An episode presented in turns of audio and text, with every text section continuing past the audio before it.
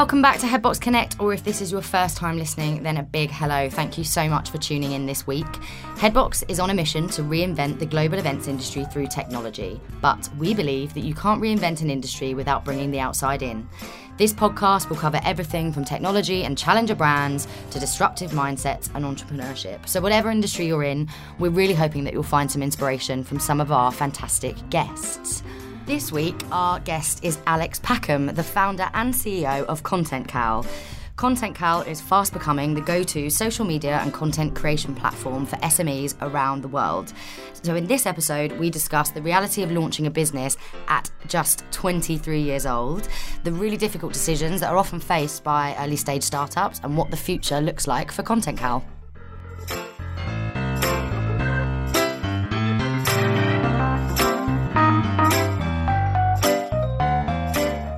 Alex. How you doing? I'm alright, how are you? Yeah, I'm good, thank you. Good. Um, thank you so much for joining us all right. on Headbox Connect. No we've, props. We've been talking about this for ages. I know, So it takes I'm a while to get sorted, right? Yeah, we're in the bunker, we're doing it. no, I'm really happy uh, that you have joined us today. So, we start every episode of Headbox Connect by asking our guest to tell our listeners Mm. one thing that would surprise them about you. I looked at this when you sent it over and I was like, how the hell am I going to answer this question? Yeah, without being really boring as well. Uh, that would surprise people about me. I can play the drums. Which not a lot of people know. Can you? Yeah, yeah. That's like so grade, cool. grade six of the drums. Used, used, yeah, I know. Yeah, I haven't done any drumming for a while. Used to be in a band. Did you? played in front of a thousand people once. Yeah, so that, that's my claim to fame. So in Southampton, where I grew up, there's a club thing called the Joiners, which a lot of bands play like on their early circuit. So like. Uh, to be fair, I can't think of any. But a, a lot, a lot of of like, them. yeah, loads basically, loads of really well-known bands. And obviously, I wanted to be a famous drummer, yada yada yada.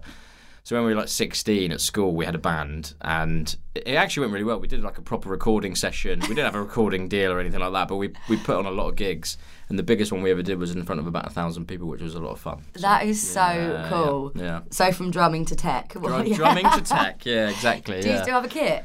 No, I sold it ages ago because you're obviously London. You live in a flat, right? so there's no yeah, space for a drum kit. But uh, it's like on my list to buy later again because it was a great way of like switching off back in the day. And it's quite, it's quite sort of stress relieving as well. I would imagine. Yeah, I mean, there's nothing more like relaxing if you can play the drums than putting your earphones in and playing along with songs. But yeah, so I, I miss it massively. But that's one thing that not many people know about me. Like quite back in the day, anyway, I was very musical, which That's has kind so of fallen away since the technology's come in. Yeah, exactly. Well, I think yeah, for your neighbour's sake, maybe get one of those electric Yeah. kits where you can plug Earphones. it in. yeah, exactly. Good shout. That is so cool. Well, so let's talk a little bit then about your tech and Sure. your and your business. So, um, obviously, you are the founder of Content Cal. Indeed. So, can you tell our listeners a little bit about the history of the business, Yep. um, what sparked the idea, and, and what it is? Yeah.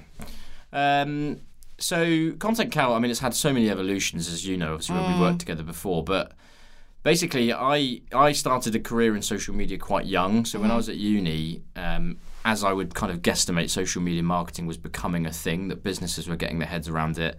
Facebook had become a very popular platform at that point in like 2011, um, and I was studying business management. So basically, before Content Cal was created, obviously, I for some reason it all cogged in my head that social media, like the platforms and um, how they worked, and the purchase decisions I was making as a student, i.e., what bars to go to, what restaurants, and things like that, were pretty much all influenced by Facebook or something Yeah. on Facebook, be it a friend recommendation, be it an ad or whatever. Yeah. Um, so that was like a real thing that like uh, twigged in my mind. Um, so I was like, right, this is going to be a big thing.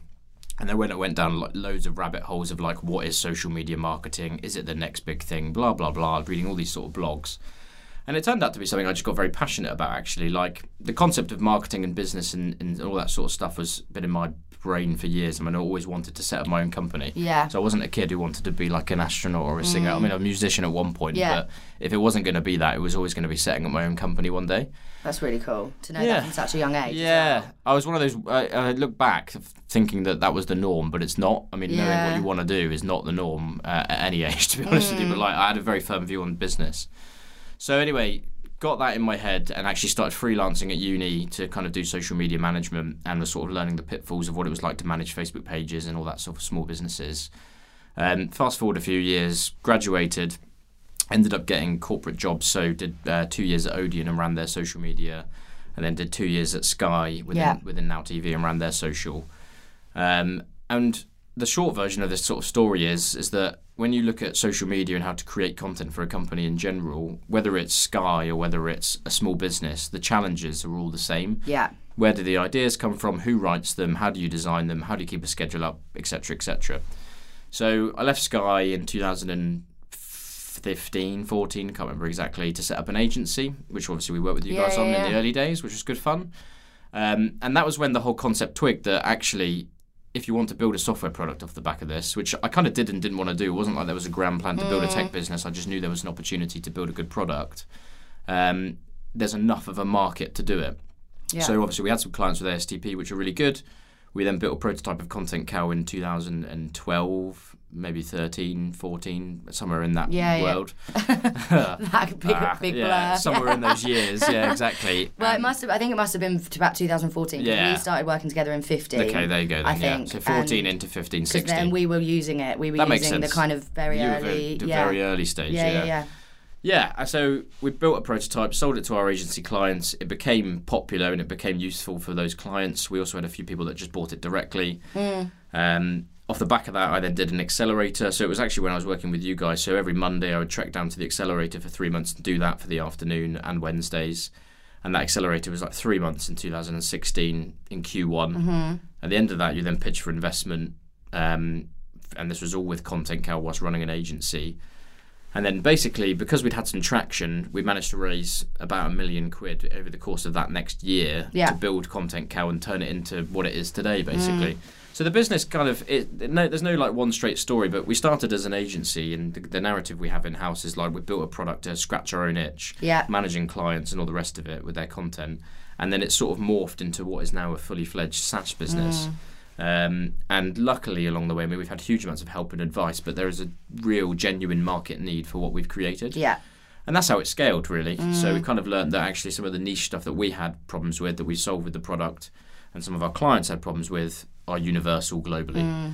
Um, and kind of like that's a bit of a waffly version, but where we're Yeah. at now is the, the, the software's in 140 countries, nearly a thousand customers globally Just so cool. growing quick yeah exactly and we are just talking offline but like we've kind of mastered our marketing and acquisition model I say mastered we're getting there but we've learnt it Mm. We've done You've it, never right, mastered finished. it yeah but it's very scalable now so Yeah. it's super exciting yeah I think it's absolutely amazing to think, you know, back in 2015, and we were talking, weren't we, just a little bit before we started recording about the size of the team and the Mm. Yeah. fact that you had these agency clients that you could almost, you know, pilot your proof Mm-hmm. Absolutely. of concept, you know, and, and get that feedback. And I remember, you know, particularly for a headbox at the size we were then, because Yeah. we were like six people yeah then yeah I remember we couldn't afford, you know, like the enterprise um, sort of market leader, yeah, yeah, content yeah, yeah. scheduling platforms. We couldn't afford to pay their fee every Definitely. month. yeah, yeah. And I think that was what was so interesting about working with you guys and kind of giving you our feedback on those early product on that yeah. early product. oh was, definitely Yeah, I think I mean, it's so cool. all contributed. I mean, the thing is, people, it's hard to obviously articulate unless you're in the world of it, but like getting early feedback on product development and actually creating a software product which is useful. Number one, it's it's all an uphill battle. and It's incredibly hard to mm. do. But if people don't give you the chance to use it and actually provide feedback, like you guys did and others, Yeah. we wouldn't be where we are today. So like, it's all down to customers and feedback and stuff like that. But yeah, it's it's all a journey, right? I mean, there's no one of the interesting things is when people kind of when you engage with different people along the way, people think that where you are today, they never really understand how much work has gone Yeah, into it. You yeah, know, yeah. the headbox, so it's all the same. But yeah, it is a very exciting time. And how many people in the team are you now? So we're 24. So, so we've got cool. yeah, so we've got 19 people in the UK. So it's still quite small actually. Mm. And then uh, we've got four, four or five people who do technology in Poland, um, and we're just working out how we scale that up, basically, uh, Yeah. and what kind of pace we need to go with the next sort of round of funding and stuff like that. Well, it's super exciting. Yeah. So, I mean, that was a great recap of, of sort of how you how you've got here. Hmm. What I wanted, because I think, and we're going to come on to this a little bit later on, because obviously you were quite young when you set up your business Mm-hmm. Yeah. at 23. Yeah, Was it? Yeah. I'm not young anymore. Yeah, I, so, I honestly, I, I have so many meetings when I was younger, be like, "Oh, you're so young," and now they're like, ah, "You're just kind of like Yeah. part of the old gang." Um, and so I wondered, and and like this isn't, I think you know you were always very very sensible, head screwed on when we met, you know, many Yeah, years ago. But yeah. I I was really excited to ask you this question because I wondered whether or not there there was anything that you look back on now Yeah. when you were getting ASTP and Content Cal off the ground that you Yeah. think, oh, why did we do that? Or that was a bit weird. Or God, like, what was the most bonkers thing you did? or many? We've got yeah. time. there's lo- oh god, there's loads. So like yeah, Jesus. Most bonkers things we've done. I mean, we moved office something like six times, which I mean, let's say that's bonkers, but it was so not needed. No, I look back mm. at it and like that was one big thing. But basically, when you're young, so when you're young building a business, part of it is just the huge excitement of it and the fact that you do need to be very headstrong to do it. So I, I was and am as I kind of go through it. But like at the same time, if, it, if it's what you wanted to do when you were younger, you're just having the time of your life. And Yeah. obviously, when you're creating a business, so I'm not from a background that had huge amounts of money. I mean, we're very comfortable like growing up, but like suddenly you start seeing serious money dropped in your bank account, be it through mm. investment or clients. And obviously, not just going around spending it, but like I was going to say, it's what you can the u- most no, bonkers I know. thing you did? No, but it's just the concept of like, oh shit, of now we can like put a five grand office office deposit down and actually pay rent.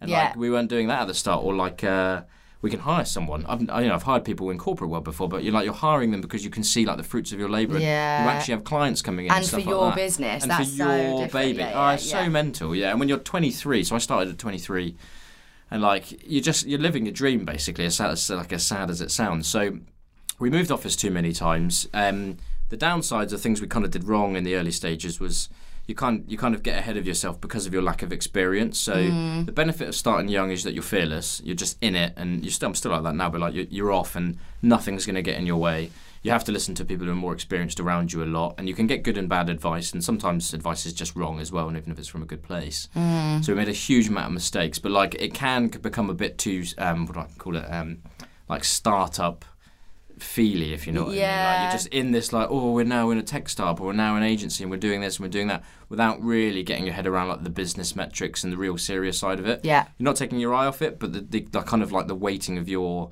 view on things is potentially not quite always right. So the things I love the most when we were like in our early stages is like building a team, having a great time doing it, looking at the challenges in a way like you know we can overcome this no matter what happens, etc., etc., and just being all over it at all times, basically. And also worked from like you know six a.m. to midnight every day. Yeah. You know what it's like.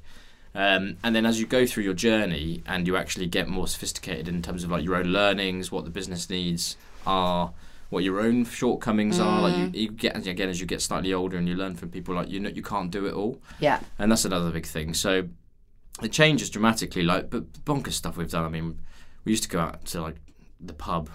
As soon as we want to pitch, basically, like, it was just, which is fine. There's nothing wrong with that, for example. But it would happen on a regular basis in the Yeah. early days. Like in ASTP as a client, we would win.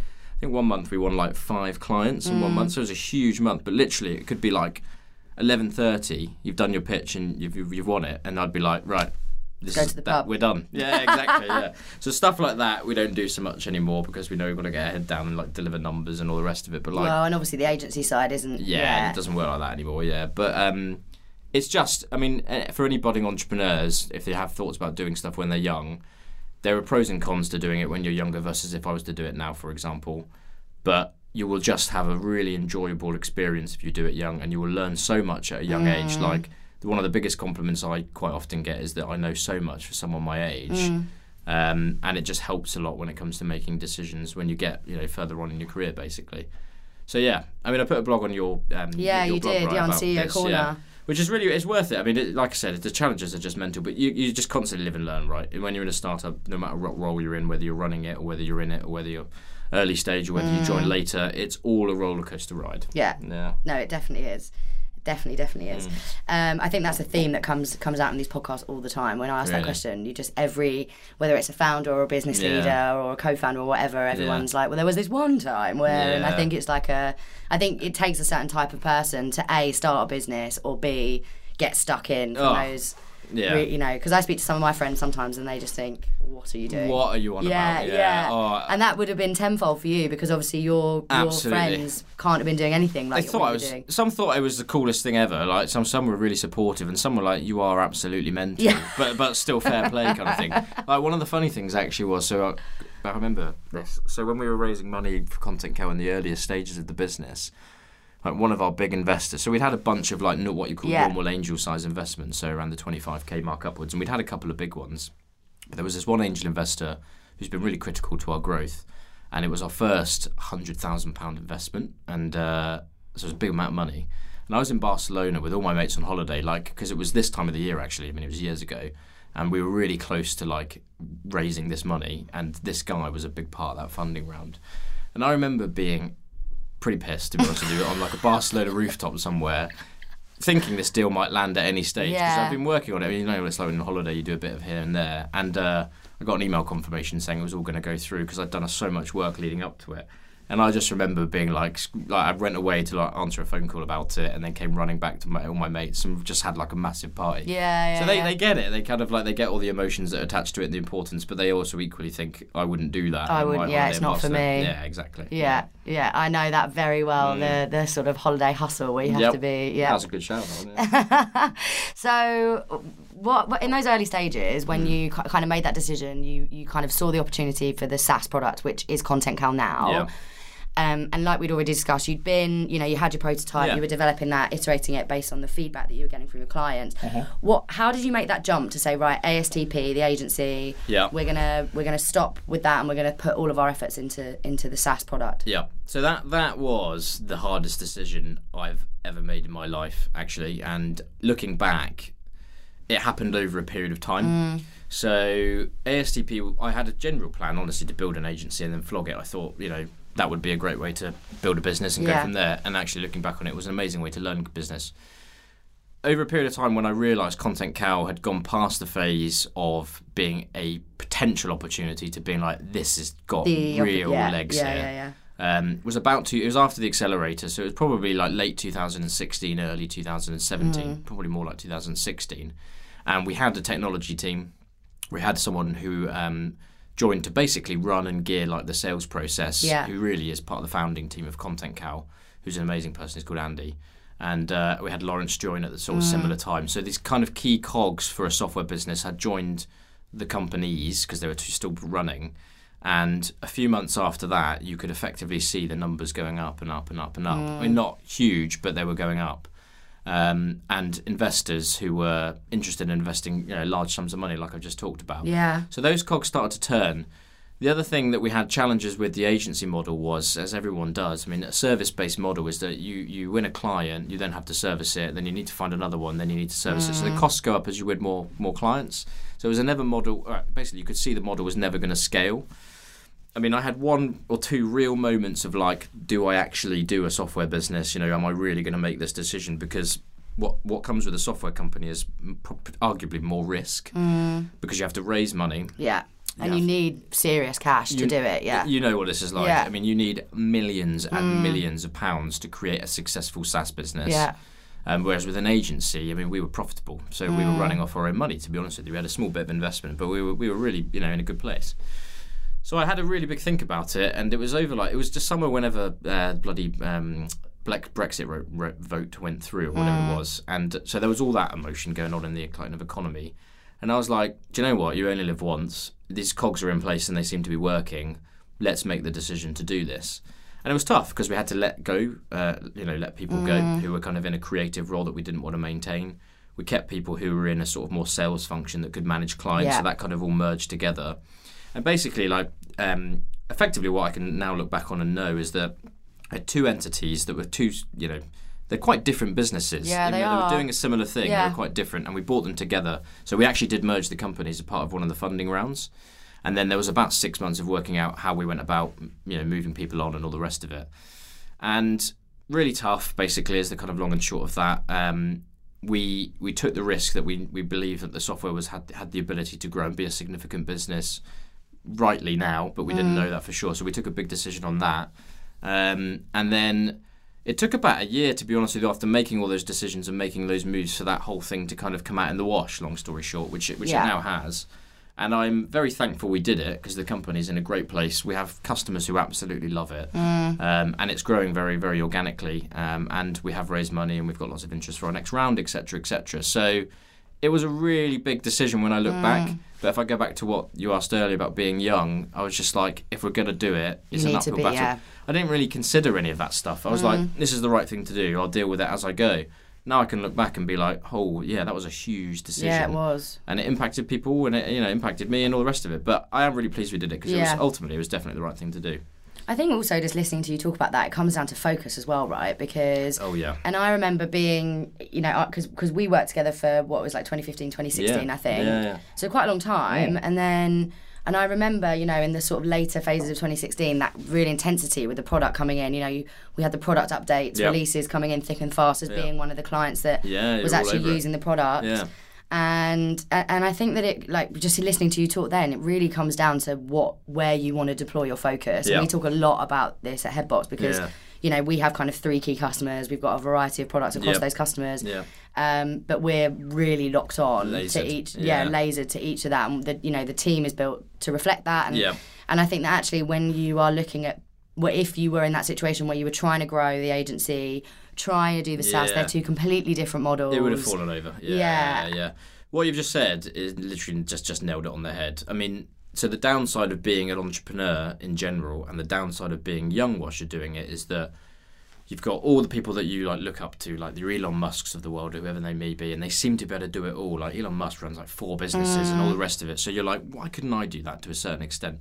And by nature, entrepreneurs are attracted to like new things. We're quite innovative as characters. We want to build stuff from scratch and then see it come to life. So if someone has an idea that you think is a great one, you might go, right, do you know what? We need to do that now. Then we need to do that. So the whole focus thing is something I've had to learn. Mm. And there's a big difference. I put it in your blog actually, but there's a huge difference between being the entrepreneurial character voice, like engine when you need to, and then being the business operator character, which is like actually these two things really matter. Yeah, and yeah, all yeah. the other crap does not actually matter. And we must laser focus on them. Yeah. I've had to learn that the hard way. But mm. you're, you're spot on. You're spot on. I think it's also about that, like, you know, it's so hard, you know, to say we're really focused on X, Y, Z because actually when you are gaining customers and gaining that feedback, and we've just talked about how important that is, you Yeah. are being pulled in a million directions. Yeah. You know, one client wants Yeah. this feature, or one client want, you know, wants this. the and- daily grind. yeah, exactly. And like, you know, maybe someone on your team has suggested this, and actually you're Mm-hmm. looking at this kind of roadmap where you're thinking, actually, all of this is really valuable. Yeah. How do we do it all? Yeah, I mean, oh, you when, yeah, you can't thing. exactly. When I look at, you know, w- we've got a fantastic product and tech team at Headbox, but when I look at, when we look at our short-term, mid-term, long-term plans, Yeah. We're the worst, especially the leadership leadership team Yeah. of, of saying actually we want all of it. Like we want all of the yeah, I long-term know. stuff Basically, now. there is no short, mid, long. We did it all yesterday. Yeah, Yeah. I know, I know. exactly. It's uh, what I will.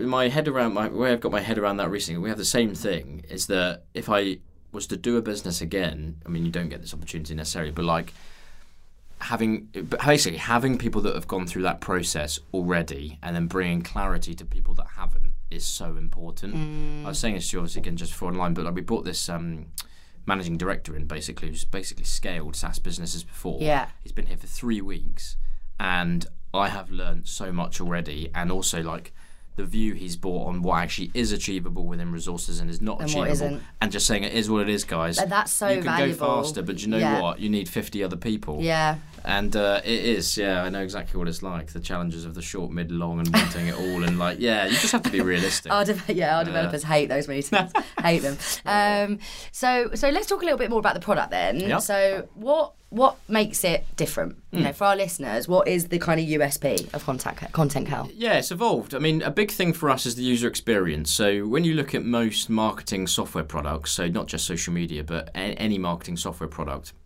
a lot of the really successful ones have been around for about 10 years. And what happens with that is that they are they've built products basically on uh, practices by marketers and like the way people work, which was created, let's say, 10 years ago as a bit of a ballpark Yeah. between now and then. Um, and marketers are actually, um, and marketers and content creators or whatever it may be, they actually only work in a few simple, very simple ways, and uh, a lot of the work is done in spreadsheets basically before it goes onto any product. You know Yeah. exactly what this is like. So Google Sheets coming out of your ears. Oh yeah, exactly. No matter whether it's whatever. So we originally built Content Cal as a really slick social media management platform with a calendar-focused user experience because most social media management platforms operate in like a list of vertical. Just their UX is like a vertical list. Which was amazing Like because queue. I remember Yeah. you saying to me then, "D- "Do you do all of your social posts in Excel?" Yeah. And me being like, "Is there another way? Yeah, like, what yeah, other so- way exists?" I was like, I've made it. Yeah, yeah, I've made it. Yeah, because I did it. I mean, I've done the jobs, right? Yeah, I know exactly. I've created content. I ran social media for channels, etc. I know the challenges, and they are huge. Social media is an interesting one, but content creation in general is an interesting one because no one realizes what it takes to publish, let's say, an ebook. Like an ebook, Oh, for example, can take months. It has like so many different people attached to Yeah. it. There's approvals, there's spelling, blah blah blah. And an ebook is just one example of like lots of different content formats. So basically, the first thing was create an amazing user experience, both visually but also through customer service, Mm. Yeah. through lots of other ways. So that was a big differentiator. What we found actually, interestingly, over the last 18 months in particular, is that a lot of platforms, particularly in the social media space, whether they're copying us, whether there's just a market shift, they are catching up with that side of like what we've created. So they've Yeah. built and improved their user experiences. So you have to obviously constantly iterate, as you know, with any software product. So like the big thing that we've found now is that when you really dig into the problem around content marketing in general, so we've kind of come away from just social, is that there is enormous amounts of problems in the creation process and effectively waste. Yeah. So you might create a social post, use it once, but that might have taken someone two hours to do that social Mm. post by the time they've actually faffed around with everything. So we've come up with this formula called COPE, which is create one place, create once, place everywhere. And what we are building the platform or gearing it towards is that no matter where the content actually needs to end up, so there could be various formats.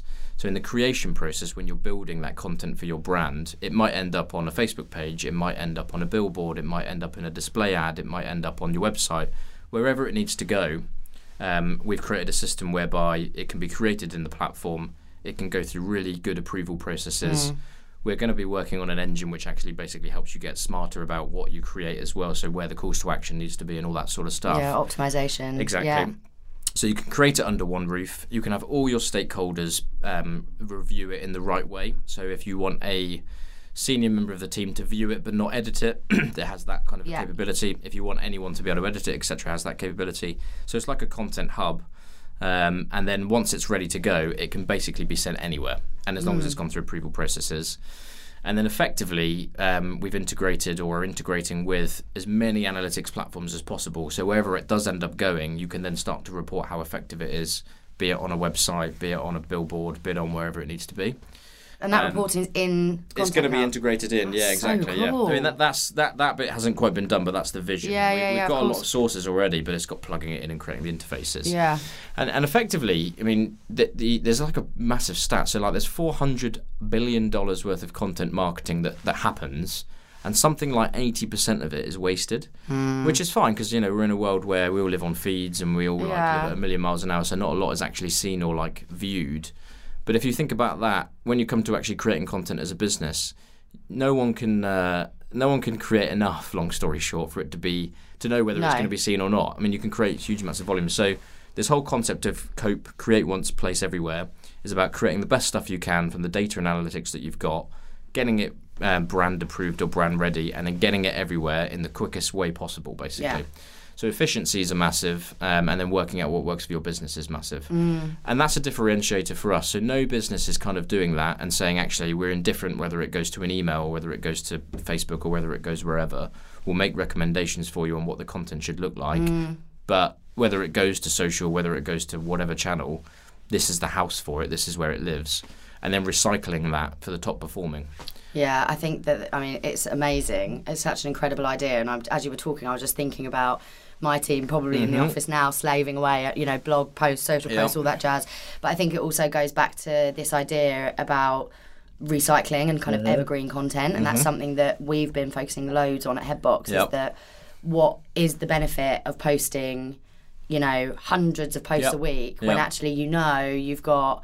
10 or so that you you know that you posted over a period of time that get really seen. work Yeah, and that yeah. people engage with Yeah. and But you, you know- also caveat to that is like, oh, if we stop posting, how do we know which one is the right one? I know yeah It's a challenge. yeah, it is, Yeah, it yeah, is. and it yeah. also that that's really interesting about you know posting everywhere and and actually that those connections with the different platforms because actually sometimes it works better on LinkedIn let's Yeah. say or it works better on Facebook or whatever Yeah, and yeah. and it's a nightmare to have to like go back through All the go on- analytics, yeah all yeah, the yeah. analytics and So, so you mean I'm glad you said that because that, that is effectively what we're trying to solve. So Mm. it's perfect. Um, and then the other thing that we're differentiating by is making it cheap, basically. Yeah. So we, well, the luck the luck that we've got with the way we build our software is it's actually all quite lightweight. So we want to make our software as cheap as possible, Mm. so, and, and therefore it's accessible to as many people as possible. So the interesting thing that's happened since we've worked with you and over the last few years is that the requirements for like small businesses in particular around marketing have actually got bigger. Like you need to be able to market the same way um, headbox markets as as a huge Oh, absolutely. because you can't you, otherwise how anything, more so. More. You I know, mean, more because exactly. it's because when you're in those early stages, you've got to you punch know, above your weight. you've got to punch above your weight. You know, Yeah. you've got, and, and unfortunately, even though as you know, to to marketing professionals, we know Yeah.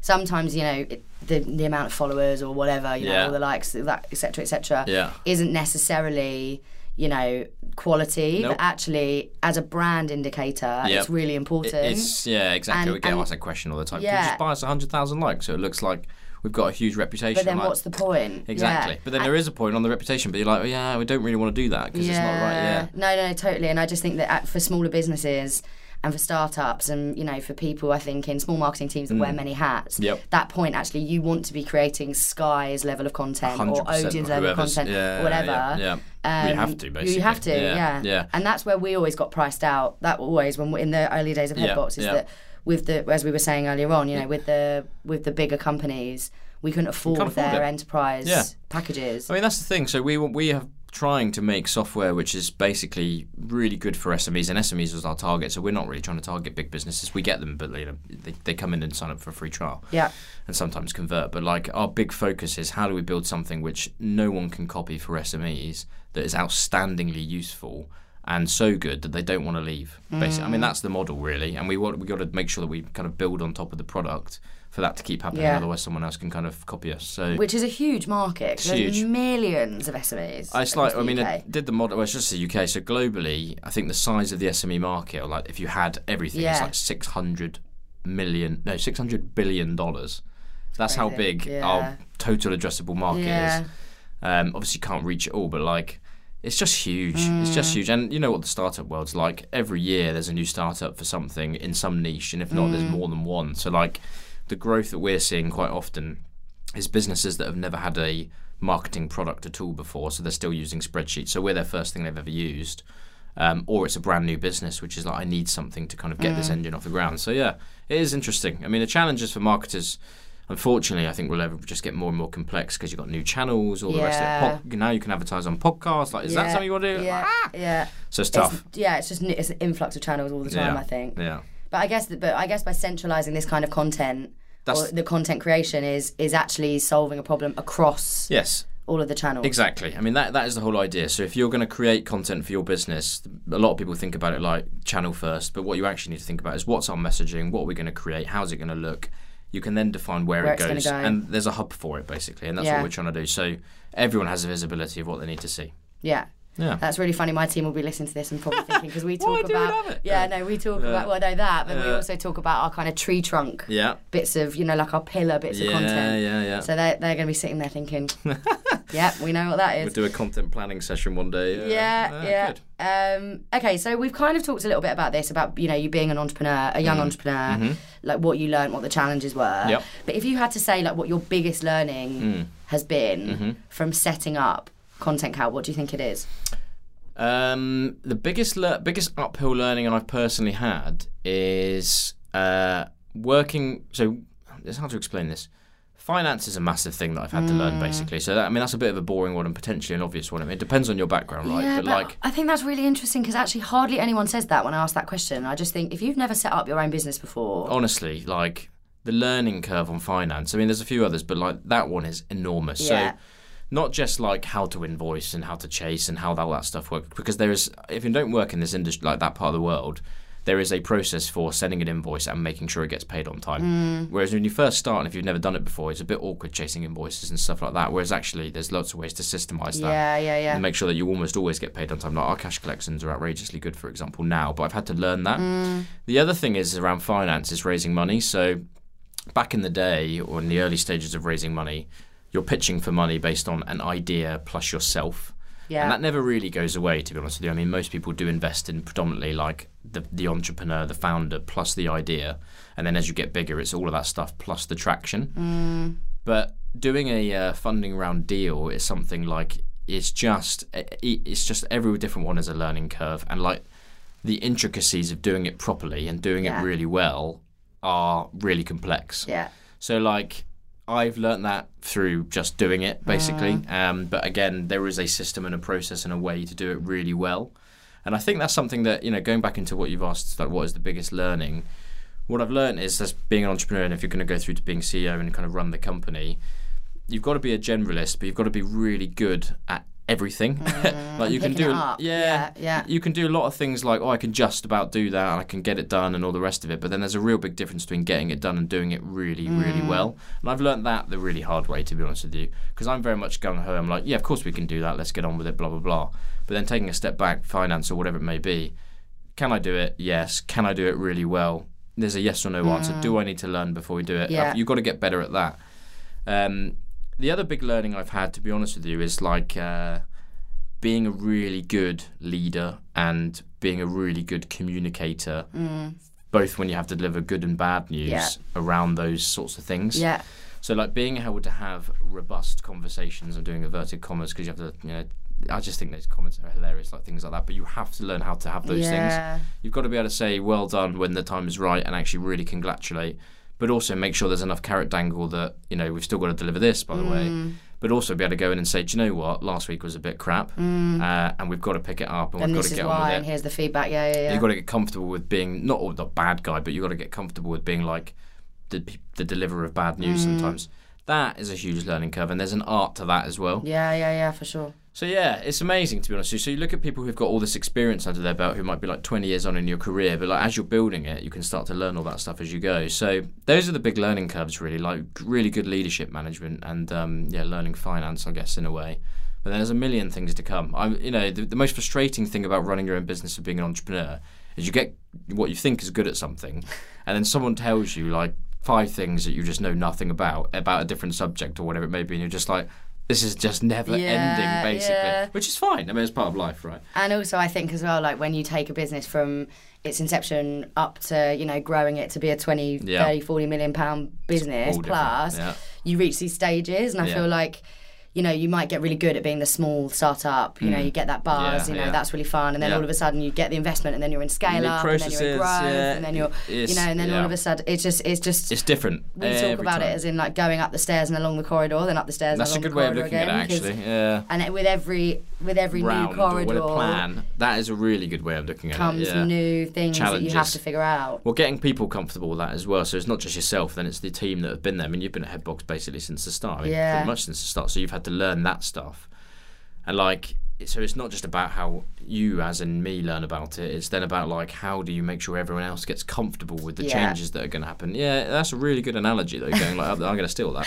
That was actually I can't take credit for it. That was Andrew. Andrew. there we well, actually, I think I mean Andrew can take joint credit for that. Yeah, Actually. Yeah, that was from one of our. that sounds right. Yeah. Um, I think as well that point about communicating it to the team because Yeah. actually it can be so hectic. Yeah. You know, when you're building a business, Yeah. Mm-hmm. and this is something that as my team has grown, just in the marketing function in Headbox, you know, I something that I've personally learned a lot, you know, over the last few years has Mm. been around how you deliver, how you get that balance between this is really exciting, Yeah. this new level that we're unlocking is really really exciting. Yeah. However, it's also going to come with X Y Z Challenges. challenges. Yeah, You know, we're going to have to step it up a bit and all of that stuff, but also making sure that that doesn't just sit in your head. Yeah. That you're getting the team fizzed up about it. That is that- hard to do. Yeah. Yeah. I mean, you did all this at a very young age as well. Like Mm. learning how to do that and actually not having like the word you've just said, like having it all up in your mind and sharing it and actually feeling comfortable with sharing stuff that might make other people feel a little bit uncomfortable. Yeah. Is okay. Because everyone has their threshold with the unknown, right? Everyone, everyone. Oh my god, I'm going to freak this person out. Yeah, exactly. Know, yeah, it's tough though. You're right, but like, yeah, it's exactly that. And actually, re- you realise I've, one of the things I've sort of realised is, is there's no really such thing as over communication. Yeah. You can you can say something over and over again, and actually, the more transparent you are, as, tr- as transparent as you can be, or like the perspective you can give on things, no one's going to say to you, and they will tell you, but very rarely they're going to say, "I've already heard this. Will you just shut up?" Yeah, like- yeah. So yeah, yeah. No, I think they're really interesting points. Mm. So, Content Cal, five years time, where do you th- where do you see it?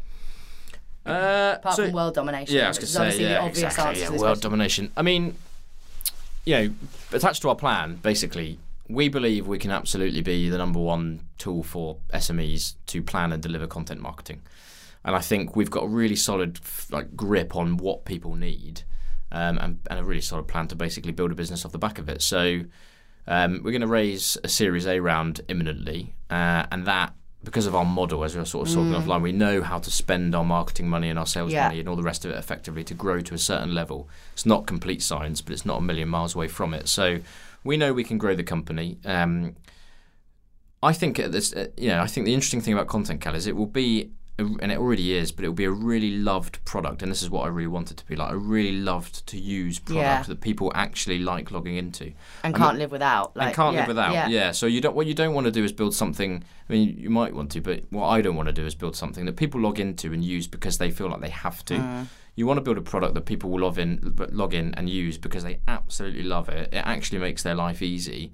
And I, I was at a conference the other day, and someone asked about automation, and I was like, in, in, in social media, and I was like, social media and automation um, and the concept of automation is not a bad thing. If you go in every day to work and it reduces your workload or the boring bits of your workload to do more stuff, Yeah. like no one is going to suddenly say like, oh, now we've got Content Cal, we don't need two or three content creators. Yeah. You need these people to do the work.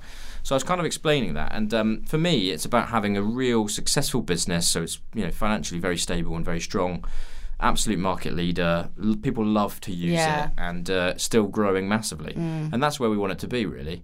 And the market's big, so all the kind of stars have aligned Yeah. for that to happen. We have to deliver the plan, obviously, and all the rest of it. And that's where we want it to be and be ahead of the market. I mean, the Yeah. wor- my my worst nightmare is basically building a product and build, having a plan to build stuff, and being behind. And you know what this is like Mm. As well. Is- and sometimes you, you have days where you're like, oh my god, can we actually Yeah, do this? no, no, totally, totally. That's where we want it to be in five years. I yeah. think it's really inspiring to hear you say about making, you know, real emphasis on that point about building something that your customers love. I think that's fantastic because at Headbox we talk about that all the time. Mm-hmm. Yeah. We talk about how, how obsessed we are with our customers, and Yeah. actually one of the um, the product team's kind of objectives is to build technology that turns our customers into superheroes. Yep.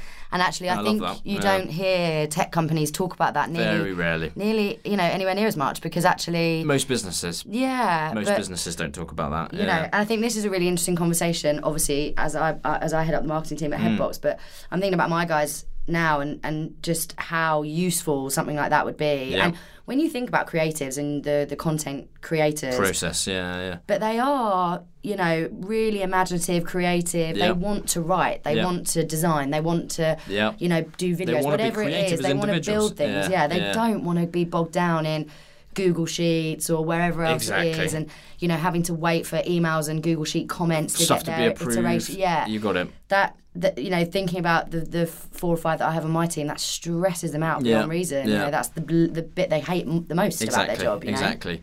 I had a, to your point, what you just said so about oh, building a product that people love. I mean, I had a really interesting like uh, moment in a meeting the other day. So uh, I went into uh, LinkedIn to deliver like one part of a workshop for a very big brand, which I probably can't mention to be fair, about Yeah. how they were targeting SMEs and they were trying to sell a I can't remember what it was. It was like um, a technology product basically for accounting or something along those lines for SMEs. Yeah. And uh, I was brought in as a live, living, breathing SME person that they could probably sell to to tell my story and Yeah, explain who I am and all the rest of it. And it was fascinating because this business is a, a huge scale. I mean, it's a massive. It's one of the biggest global companies in the world. And I kind of opened it and I was like, I am a living, breathing version of your target customer profile. Like I am an entrepreneur. I've started my own business. I fit all the kind of things you've talked about, um, and I'm not just a number kind of thing.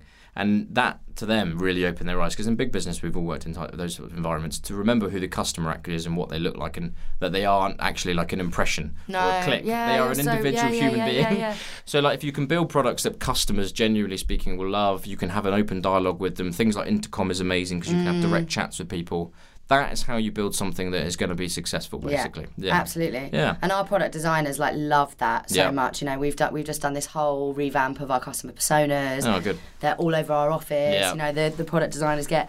Um, you know, quite Very stressed excited. if they haven't been out and met real life customers, Yeah. which, is, which is amazing. That's what you want, yeah. And they come back and you know circulate their findings from those sessions, and Mm-hmm. it really does root it. Suddenly know- they know what they can go and do. Yeah, yeah, yeah. yeah, Rather than being stuck behind a screen designing something, thinking, Yeah. I hope this is right. Yeah. Well, I hope that massive business learnt that, like you know, learnt something on that. Oh, I think they did. think, yeah, yeah. yeah, But it's interesting how that can get lost along the way because, Well, it's, they're so far removed, so you can't. Yeah. yeah. So uh, my last question, Alex, Hmm. is what is the one? I mean, look, this, is almost seems a bit irrelevant now because you've all right. actually inadvertently given so much advice as you've been No talking. probs. But what is the one bit of advice that you would give to somebody who is looking to set up their own business? Uh, the one bit of advice I would give, if I was really to give one key bit of advice, would be to find someone that you know, trust, and is a, as close to a personal connection as you can find, who has done exactly or as close to exactly what you want to do before, and um, be really, really like meticulous about that. So, for example, I've had a lot of people mentor me over the years. Have I had someone who's mentored me in a B2B SaaS business who's had a free trial and exactly what I think our business model is? I mean, you won't always know that at the start, but like, no, is the No, answer to that question. Recently, yes, but like less so at the start. Now, that is very difficult to obviously go and say, right, I know I'm going to create this company, go and find someone it because it's not, Yeah, yeah, yeah, yeah. exactly. So, I would say that is the number one bit of advice because basically people who can tell people who've been through stuff before can give you so many shortcuts, Mm. and it will never be perfect. I mean, the other thing is, is like if you're gonna do it, there's no perfect time. I remember being 22, I guess, before starting Content or SDP, and uh, you read all these books and all the rest of it, and it's just like, oh, when do I start my own business? Yeah. I've got a job. How, how do I make money? Yada yada. There is no perfect time, and when I read this book that really hammered that message home, and they were like, you just have to do it, and it will happen. And although that sounds completely ridiculous, like it kind of does Yeah, anyone I've ever like given advice to at the early stage, when I just say, look, put yourself out there, you will be amazed how many people want to help you, and you'll be amazed how quickly as you can start making Yeah. money because you would have to make money to live or create the business or yeah, whatever. of course. So like, just if you're gonna do it, Just do it. just do it. Yeah. Yeah, yeah. Don't I- look back. Uh, I think that's such a good piece of advice because you can say it can stay in your head for so long. Mm-hmm. And I think that's a really interesting thing to end on with, with your point about how many people are willing to help. Because I've ever since because I've I've never worked in a big corporate um, before. Mm. Ever since I've left university, I've been in tech. yeah, yeah. And actually, one thing that I love so much about this industry, Yeah. and even just doing this podcast, Yeah, and yeah. is just how willing people are to give up their time. Yeah. And I don't know. Obviously, I can't speak for other industries. When I Mm-hmm. speak to my friends about it, or I speak to you know family members about it, or our colleagues and things like that, it's just it's unreal. It is unreal. I mean, the the the way the way I can like give my own version of that is when I was at Sky and you're in the Sky machine, for example, like you are all playing a game about whatever it is at Sky, whether it's the political Yeah. game of what's your next promotion, when's your next pay rise, how do I get this job Yeah, and done. the bands and all that. all yeah, that yeah, stuff, Yeah. yeah. exactly. But even just getting projects done, like who do I need to speak to, who needs to be on site. So you're all in this machine, and that that is the same at most companies, and that's completely normal. So there's absolutely nothing wrong with it, and that's just how companies work, like as a little engine. When you suddenly say, "I'm going to set up a business," and I, I told a few people at Sky, like even then, people were suddenly like, "Right, I know a few people that can help you Yeah. do this," and I was Yeah. like, "This is weird," because this person, you know, if I'd have said. Oh, I want to run this new campaign. They would have gone. Well, you need to go through this approval process. You need to see these people. so it would have been a bit of barriers. yeah, yeah, yeah. And then suddenly they were like, well, actually, Alex, my mate runs an agency, and why don't I set up a coffee for you? And then suddenly that just compounds to your Yeah. point over time, and it is that that is just the best thing about it. So if you're gonna do it, just do it, and like the ask world. for help and ask those questions. Exactly, like the world is a good place. People are there to kind of give help and advice and, and actually expect nothing in return. Kind Yeah. of. Yeah. I love that. Alex, you're a total legend. Thank Thank you, you, you so too. much for being uh, on Headbox Connect. No problem. Speak soon. Thank you again, Alex, for being part of this series of Headbox Connect. Uh, I loved chatting with you and also really loved how honest he was about the journey that he's been on with Content Cal and also the pressures faced by younger founders in particular. I thought that was a really interesting uh, perspective that he had on, on what that is really like. I'm sure there are lots of budding entrepreneurs who benefited hugely from that episode. And obviously, a big thank you to our listeners. We are going to be back very soon with another episode, so please stay tuned. We are recording in our new home, the Pitch Room in Runway East Soho. Runway East is a co working office space for startups to meet, think, and occasionally have a drink. As well as Soho, they have sites in London Bridge, Moorgate, and Bristol. So if you would like to book out either this gorgeous studio in Soho or any of their other awesome event spaces, then please head over to headbox.com to check out their listings. You've reached the end of another episode of Headbox Connect, and if you like what you've heard, then please subscribe and follow us on iTunes and Spotify.